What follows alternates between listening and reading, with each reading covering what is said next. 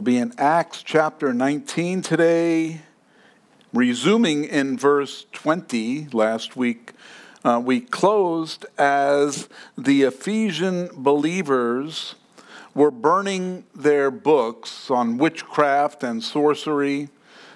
They were done with that life, with the occult, and they became believers in Jesus Christ and now were going to follow him. And they burned a lot of books. And it was such a large amount that uh, it was 150 year wages. So the wages of one man for, 100, uh, for one year, 150 times over. So lot, a lot of books were burned. And they recognized the power of God is greater than the power of Satan. There's a lot of people in the world today that think they're equal powers just fighting against each other. And that, you know, maybe Satan will win. Um, I, I, I don't think that's going to happen. As a matter of fact, I know it's not going to happen. As a matter of fact, I, don't need Paul Harvey to tell me the rest of the story. I already have the Bible, and I already know the rest of the story. So uh, I'm, I'm good to go with this. We read the closing verse was verse 20 last week, where we read, So the word of the Lord grew mightily and prevailed. How do we know that to be true? Because you're sitting here right now It prevailed mightily in the city of Ephesus, which was a city of 300,000. This was a populous city back then. And it prevailed there, and it's prevailing now, even though it doesn't appear like it. Just because you don't hear about it in the news on TV uh, doesn't mean it's not prevailing. There's a lot of things you don't hear about on TV.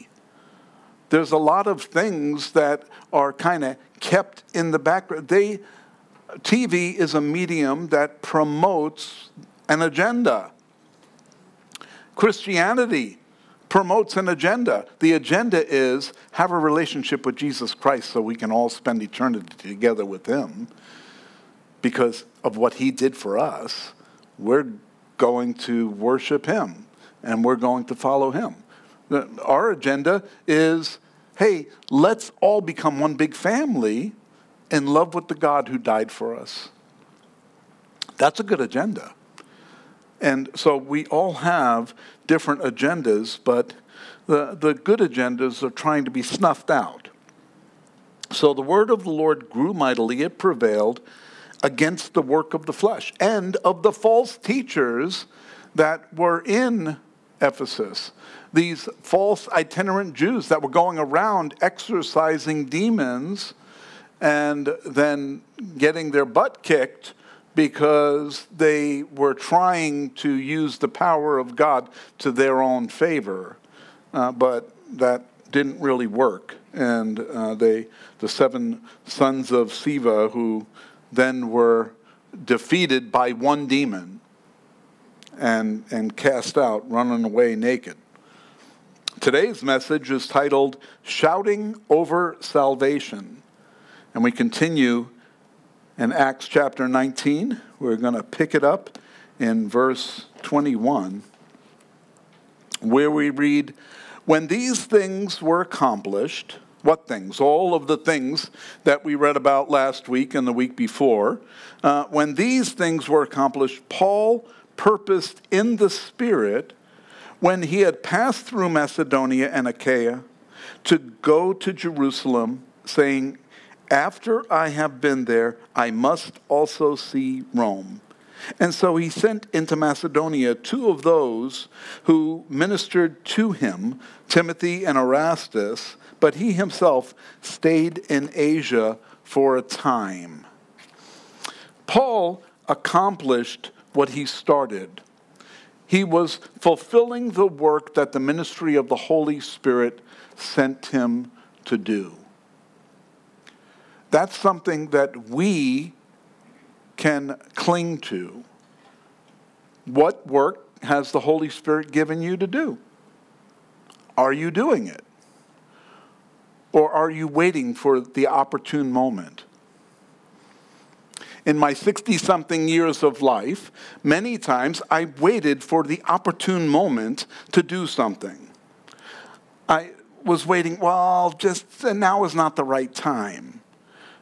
And I know that that's happened to many of you in your lives. Oh, well, I'll just wait until everything is right before I do. You know what I'm talking about? I know you do because you've pretty much all experienced. This is just part of being human.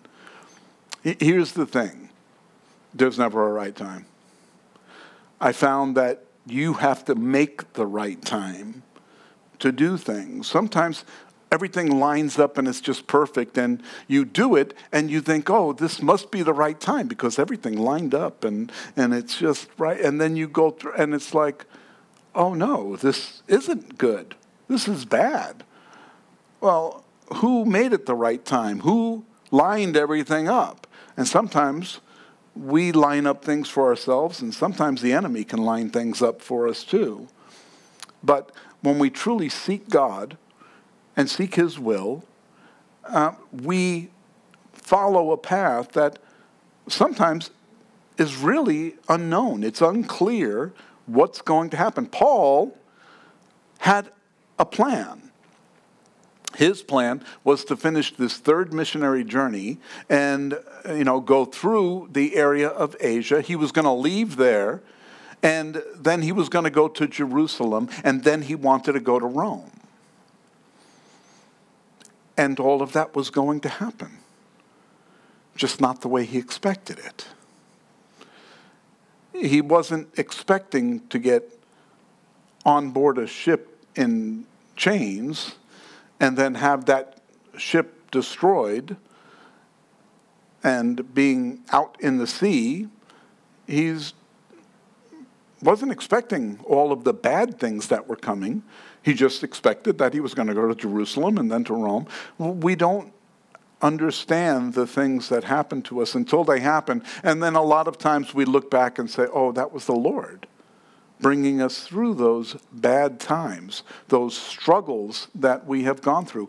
Every one of you have gone through struggles.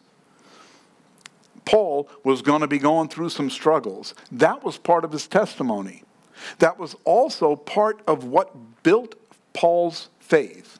He went through things and as he was going through the different trials and struggles, he was learning to rely on the Lord because there was no one else to rely on.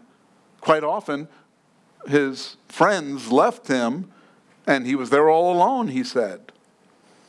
And he was struggling, but the Lord was there with him. And that's why he's able to write and encourage so many others. Even today, his writings are encouraging to us because we experience many of the same things that Paul is going through, just in a different way. But as we experience them, we can say, well, we saw how God helped Paul through these things, and now we know that we also uh, can be encouraged by that. We can make it through there. So the Holy Spirit is leading him, and Paul usually liked to have others with him in ministry. But now he sends Timothy and Erastus away, which Timothy was like his, his right arm half the time. But now he sends them away, and he is left alone here in Ephesus. And it's going to be a, a, a struggling time that he's going to go through even here. So we read in verse 23 And about that time there arose a great commotion about the way. I love that. Not the great commotion, uh, the way, what it's called, the way. And we read earlier in the chapter where it was called the way. Again, Christianity, being Christians, were called the way. And that's because Jesus coined that term. He said that he was the way, the truth, and the life, and that no one comes to the Father except through him. He made it pretty clear. A lot of pastors, teachers, leaders of different movements are ambiguous with who the leader is and how we get to heaven. There was a poll taken, and many believe this was a, a Barna uh, poll, and, and many believe, I'm talking about many evangelical pastors that were questioned, believe that there's more than one way to heaven than Jesus. Are you kidding? You're an evangelical pastor and that's what you believe? And so the study goes on, you know, asking questions about the evangelical church and what they believe. And the majority do not believe in a literal interpretation of the Bible. So if you don't believe in a literal interpretation of the Bible, why read it at all? it's just, you might as well read Confucius or any other writing out there. They, they all have good words that can make you feel good about things.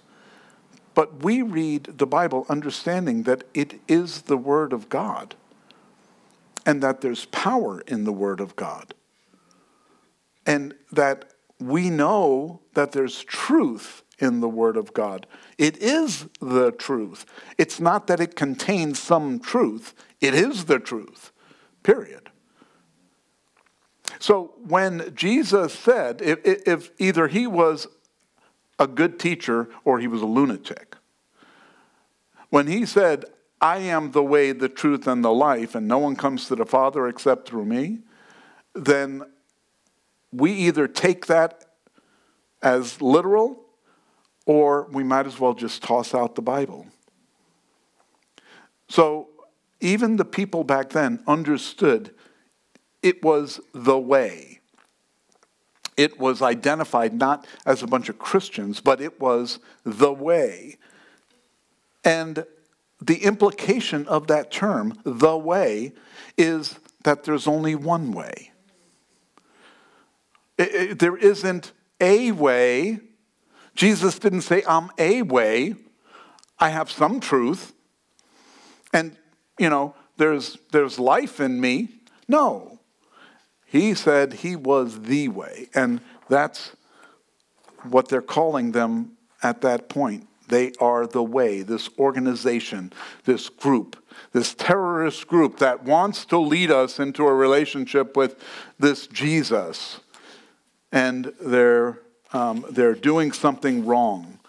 Well, it's causing a great commotion. We're, we're understood uh, in verse 23. But then when we get to 24, it says, For a certain man, named Demetrius, a silversmith, who made silver shrines of Diana, brought no small profit to the craftsmen. And he called them together with the workers of similar occupation and say, Men, you know that we have our prosperity by this trade. Moreover, you see and hear that not only at Ephesus, but throughout almost all Asia, this Paul has persuaded and turned away many people, saying that they are not gods which are made with hands. And so, not only is this trade of ours in danger of falling into disrepute, but also the temple of the great goddess Diana may be despised and her magnificence destroyed, whom all Asia and the world worship. Whew. Demetrius. He's running for office. He's saying things that are bringing the people together. And, and really, he's doing that because his business is suffering.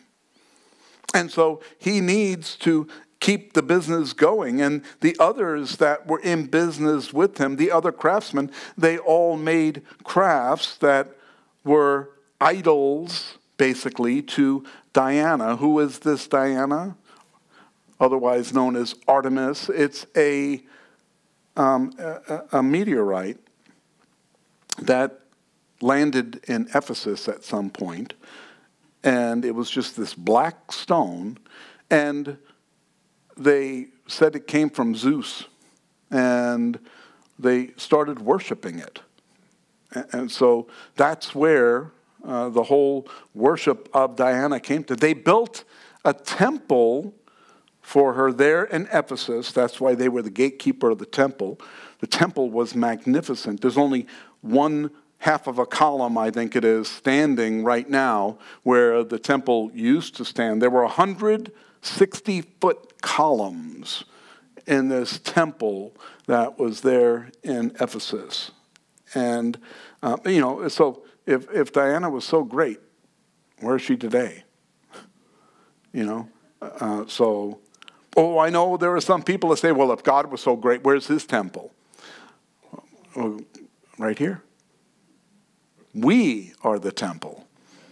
And that's what makes him so great. He doesn't need a, a building, you know, because we are the temple of God. And, and so here, Artemis, Diana was their goddess, and Demetrius was worried about his business. He could care less about the whole Diana thing. He was making money and this was going to cut into his profits. You know, it, it didn't justify why he was defending her. If she's a goddess, if she has that much power, couldn't she defend herself? Well, that wasn't really what was happening. Paul wasn't telling people not to buy the trinkets not to buy the fake temples.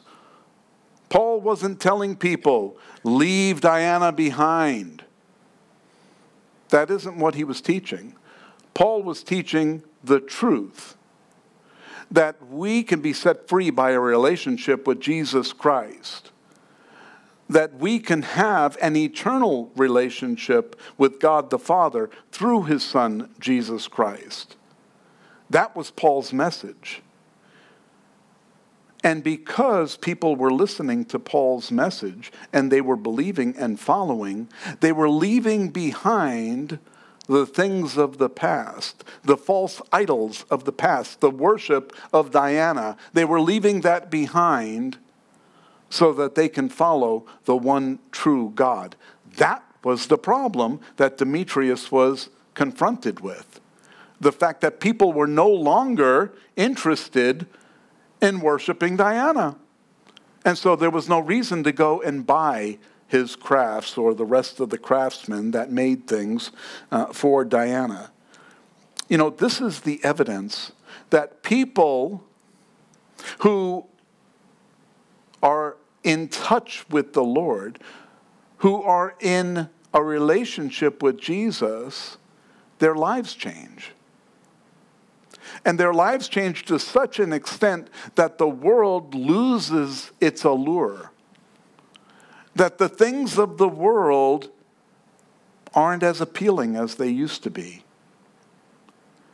And so, even the commercials on TV that make us think, oh, look at that, I, I really need one of those. Even those commercials don't appeal to us anymore and we start thinking about heaven. We start considering the fact that we're not going to be here forever. I'm sure of that. I can guarantee you that we're not going to be here forever. Because Paul isn't here, and neither are almost all of the people that lived in his day. Well, none of them are. For 2,000 years, all of those people are gone. If there are, I, I heard of um, a lady that was 122 years old, I believe it was, um, and uh, she was probably one of the oldest people to have lived in modern times 122 years. And I, I don't want to live 122 years, to be honest with you. Um, I, I, just don't see the appeal of that. Um, you know, so uh, I guess at 121, I would I would be like, all right, Lord, take me, take me, you know. But she made it another year after that. You know, when we consider what we have on earth and everything that we live for here, and then compare it to what's in heaven, the problem is we don't know. But I guarantee you that it's going to be much better than anything here. Uh, that moth and rust aren't going to be corrupting the things that we've stored up in heaven. They, they, I don't know how they get into the closet, but you'll find bugs and moths and dust. And how do they get in there? How does dust get in there? Eh, but in heaven, there's not even going to be dust.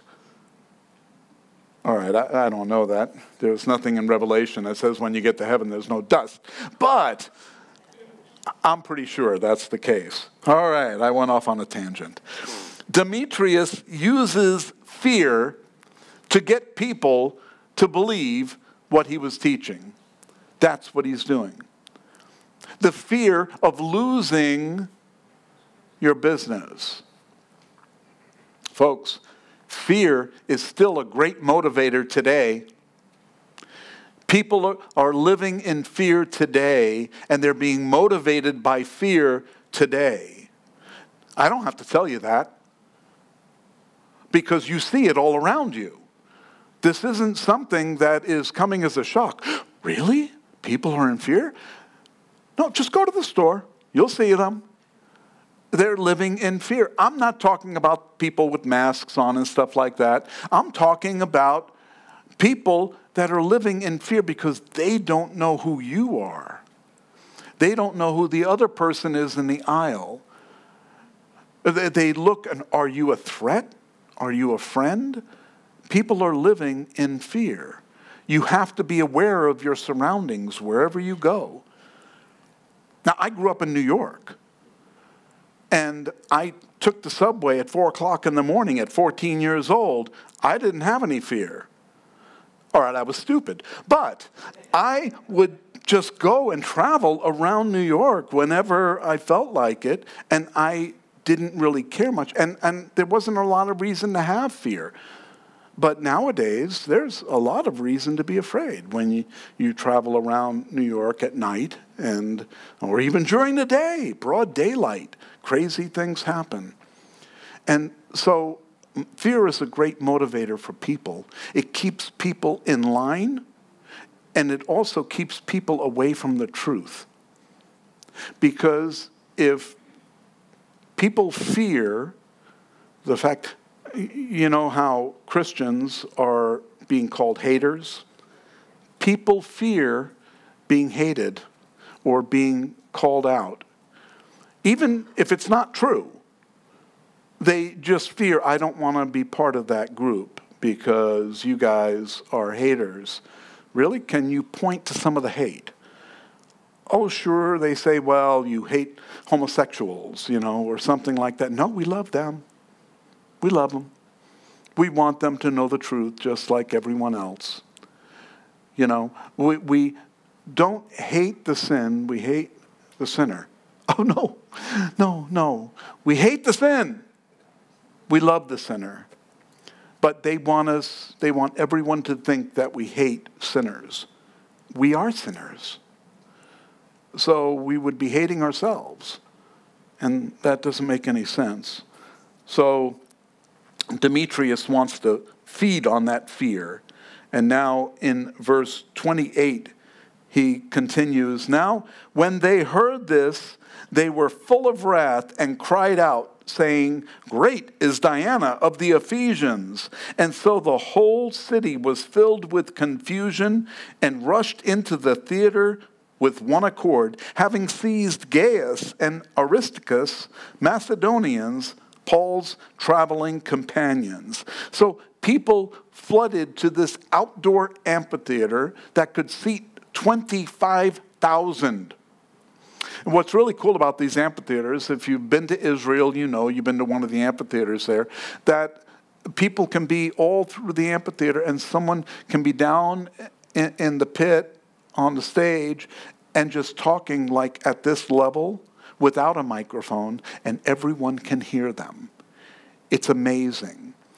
We were up there, uh, and we, we had a group up at the top of the stairs, and we were looking down, and everyone was looking around because they were listening to a conversation and they didn't know where the conversation was coming from. There were some people down on, on the bottom in, in front of the stage and they were talking, but we can hear them clear as day. We were listening to, they couldn't hear us, but we could hear them clear as day. And so everyone was kind of confused, and, and then, oh, it's them talking down there. And, and so that's how come they always keep the tours up at the top. You know, if, you, if every tour goes down to the bottom, then, you know, there'd be a bunch of confusion. Well, that's what was going on here. There was a bunch of confusion. Everyone was running in, you see, because this is Ephesus. This is a major city. Here is the focal point, the theater in the center of the city. And all of these people were running in because they heard someone shouting, Great is Diana. And, and so everybody wanted to rush in and see what was going on. They had no idea. And to get everybody on the same page, you can't do that today with social media. You can't do that today with the radio or TV. You can't get everyone on the same page. You give one message, and there's five different groups of people form from that one message. And this group of people hates this group of people because they didn't understand it clearly. You know, and, and that happens in the Christian church, where you have groups of people that misunderstand the same message from God. So when we take the Word of God literally, it keeps us focused on the truth. When we take it and say, you know what, uh, this is what it means. Really? That's not what it says. Yes, but you have to take into account that they had a lot of cattle back then. They were giving off methane and, and these people were, were breathing in that methane and it was causing them to be diluted. And, and oh, I can make up a whole religion about that. As a matter of fact, someone already beat me to it. So they were flooding in there. They were confused. They didn't know what they were doing. So, how does Paul now respond to this? And when Paul wanted to go into the people, the disciples would not allow him. And then some of the officials of Asia, who were his friends, sent to him pleading that he would not venture into the theater. He wanted to go talk to them. Paul was crazy like that.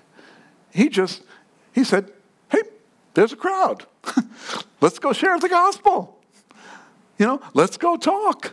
And, and let me share with them and see what God is going to do. But his friends didn't want him to go in. You know, and sometimes that happens in ministry, where someone is motivated to do something, uh, but people tell, no, you shouldn't do that. You, you know, that don't, it's not a good idea. Even when we came up here to plant the church, we were told, it's just a bunch of old people up there. And so I prayed about that. And, you know, God said, old people need the gospel too. oh. Okay, well, then maybe I, I, should go. Then I found out there weren't just old people up here. So Paul was being led by the Spirit to do something, but maybe not in this instance. Paul w- w- just jumped in whenever he felt like it. And so maybe this wasn't the move of the Spirit, but someone was leading him away and saying, Don't do this. And he didn't shy away from the chance to speak with a large group of unruly people. It's still that way today. Verse 32 Some therefore cried one thing and some another, for the assembly was confused, and most of them did not know why they had come together. They didn't even know. They're just there gathering together. They were confused. Uh, this should tell us who the opposition is the author of confusion. Because that's who Satan is. He wants to cause confusion for the world and for believers. If he can get believers to be confused and cause confusion in the life of believers, he can divide the church. And when you divide the church, the church loses its power. And that's why Satan is just as involved in the church as he is out in the world. There are many churches that are confused as to what they believe. Or people go to a church that it sounds good, it makes them feel good, and so they're not confused at all. They are fully on board with whatever that church teaches, even though it may not be biblical. They're okay with it because it makes them feel good. And it lines up with what the popular opinion is. Popular opinion changes every decade. It seems like it's a moving target and it changes all the time. So don't ever base what you believe on popular opinion. Base it on the Word of God, and then you can see where the world has strayed from the truth. It becomes pretty clear. They were trying to do what was right. They were um, I'm, I'm, talking about the Christians there. They were trying to do what was right, reaching the people of Ephesus. Paul was their leader. He was being, uh, uh, you know, assaulted by the um, generation of that time, the people that were worshiping these. He, he wasn't being assaulted physically, but the message was being assaulted. They were afraid of losing their businesses. Unfortunately, there are a lot of churches out there that are worried about losing their business too. You know, you can see them on TV or on the radio or, you know, books that they write and stuff, and their message isn't true, but it's appealing. It's appealing to someone, and they build these churches, and it's based on the deception and the confusion of the enemy. And, you know, I'm, I'm, I'm not bashing any particular church. I'm just saying, be Bereans. Find out for yourself. If you hear a message, find out how it lines up with the Word of God. And, it, you know, it, it, you can go on the internet and find out, right? The internet's like one of the worst places to try to get honest information. You first have to understand and know the Bible, but the enemy wants you to stay out of your Bible. The enemy doesn't want you to know the Word of God. Because once you know the truth, then you're able to discern for yourself the truth and the lie. And the enemy doesn't want you uh, to be knowing the truth and following the truth because it's only going to cause him to fail. So they were confused, they were angry, they didn't know who to blame their anger on. Here they are, all in this, um, th- this auditorium, this uh, theater, outdoor theater, and they're all yelling um, and they drew Alexander out of the multitude, the Jews putting him forward. And Alexander motioned with his hand and wanted to make his defense to the people. But when they found out he was a Jew, with all with one voice cried out for about two hours, Great is Diana of the Ephesians. So here's Alexander, and they take him and he wants to explain something to him. He wants to make a defense. And he's like, All right, hold on, everyone quiet down. And then someone in the crowd yells out, He's a Jew. And then all of them start shouting, Great is Diana of the Ephesians. That's kind of weird, huh? Well, Alexander wasn't there to support Paul. He wasn't there to tell them, hold on, you got Paul all wrong. You see, what he was there to do was to support the Jews and to tell the crowd, hold on, this doesn't have anything to do with the Jews. Just because Paul is a Jew, he's not one of us. How do I know that? It doesn't say that. Well, because in 1 Timothy chapter 1, in verse 19, Paul writes a letter to Timothy, probably about this incident. And he was telling Timothy to fight the good fight. And he said, having faith and a good conscience, which some have rejected, concerning the faith, they've suffered shipwreck of who are Hymenaeus and Alexander, whom I delivered to Satan, that they may learn not to blaspheme. Oh, that's the Alexander he was referring to. He was blaspheming, he was lying about. So it appears that Alexander either hung out with the believers Maybe he was a believer. I don't, I don't think he was a believer, but he hung out with them probably. And he had a relationship with them. But now he was causing trouble. He was saying, no, don't, don't listen uh, to, we're not part of Paul. We're, we're Jews. We're real Jews. Not like Paul. Paul has gone off the deep end. But then um, we also read, Paul gave another warning to Timothy in his second letter. In chapter 4, verse 14, and Paul wrote to Timothy, Alexander the coppersmith did me much harm. That tells me something. Alexander was a coppersmith. He was just as involved in making things that sold. And if he's in Ephesus, he's probably selling things that have to do with Diana, part of his business. He didn't care. Any way to make money, they were involved in. And so Alexander the coppersmith did me much harm. May the Lord repay him according to his works.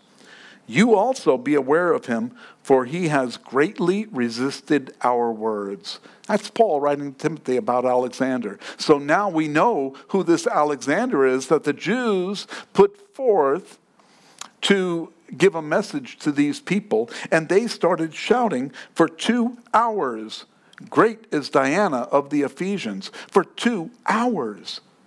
That just is inconceivable. Two hours. Doesn't that seem unrealistic? Well, obviously, you haven't been to a football game lately, especially if it goes into overtime. Two hours is nothing. We could be shouting at the top of our lungs for our team for many hours. Uh, so, Finally, someone steps in, the city clerk steps in there. He's going to uh, give a message and he's going to address the crowd here. It's kind of like the town manager here in town.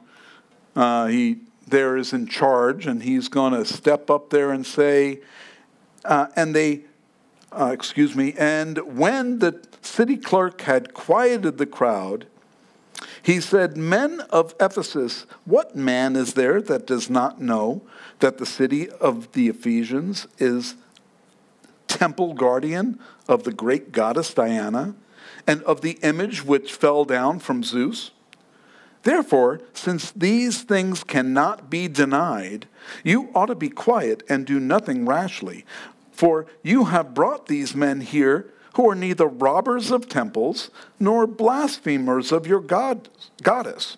Therefore, if Demetrius and his fellow craftsmen have a case against anyone, the courts are open and there are proconsuls. Let them bring charges against one another. But if you have any other inquiry to make, it shall be determined in the lawful assembly. For we are in danger of being called in question for today's uproar, there being no reason why we may give to the account for this disorderly gathering.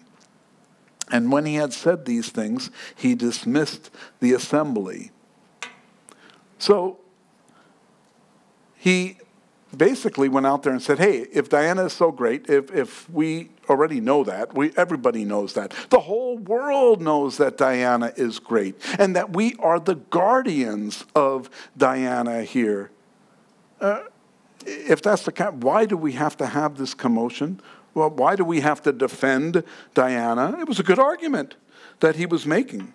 Uh, we have people in our country that are trying to shut down Christians by shouting over salvation.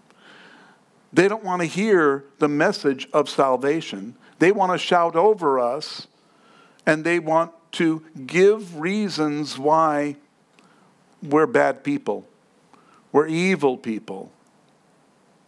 And so, because of that, uh, we need to um, disband. We need to silence them. Freedom of speech is only free to people that agree with them. So they form organizations that call us haters if we don't agree with their beliefs. The silversmiths, led by Demetrius, they were being proactive, trying to save their business because they could see the writing on the wall. People were getting saved. And because people were getting saved, their lives were changed. This should be true for us today. If we are believers in Jesus Christ, our lives should be changed. We should live differently than the world. We should exude hope. We should exude grace. We should exude joy. And we should have mercy and grace on those who are our enemy. Well, they aren't really our enemies, they're the enemies of God. They were just like us. They still are, just like us before we became believers, before we started dedicating ourselves to Christ. There are many people that call themselves Christians who are still working on that. You know, and that's how come we can never look at someone who calls themselves a Christian and say, well, you really don't act saved. Well, we don't know where they are in their walk. You know, so you have to give them grace because when I got saved, even though I was perfect on the day that I got saved, why are you laughing? Because you know that that's not true. I wasn't perfect the day, and, and I'm still not perfect. The day of Jesus Christ, I'm going to be perfect, so will you. We're all going to be perfect then. And, and so we have to have some grace, we have to have some mercy for them. That's why Paul was motivated to go out and speak to this group, even though he knew they were all the enemy of God. He wanted to go and he wanted to share with them. He had been beat up, stoned, and you know, uh, you know, left out at sea. He had had the worst things happen to him. So this was nothing. Just a group of twenty-five thousand. What can they do? Kill me?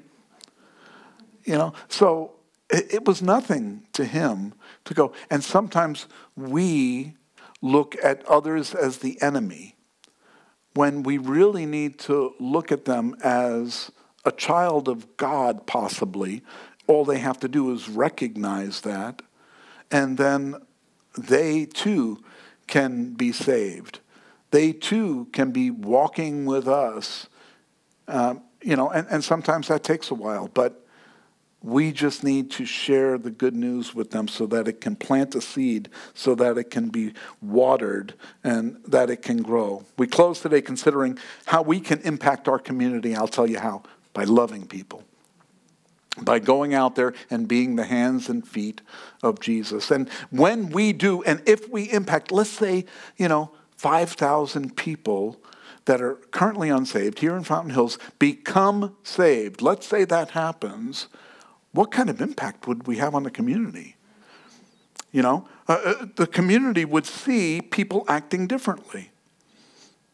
And they would say, oh, there's something different going on there. And, and you know, in, in the Welsh revival, when in Wales, when they were saved, when, when the revival happened there, there were so many people that got saved, it, it had an impact on the world. Uh, there were the policemen weren't able to arrest anyone because there was no one doing crimes. So what were the policemen doing? They were doing crowd control, getting in and out of the churches. This is reality. This is truth. Uh, you know, they the bars were closing. You know, the strip clubs were closing, those things were closing down, but the churches were full and there was joy in the world there. And that can happen again. The Lord isn't short of his hand that he can't reach out and do this again. And so we're waiting for the Lord to come back so that we can go home. But before we go home, let's grab hold of someone and bring them with us. And we do that by impacting the community that we live in. Amen?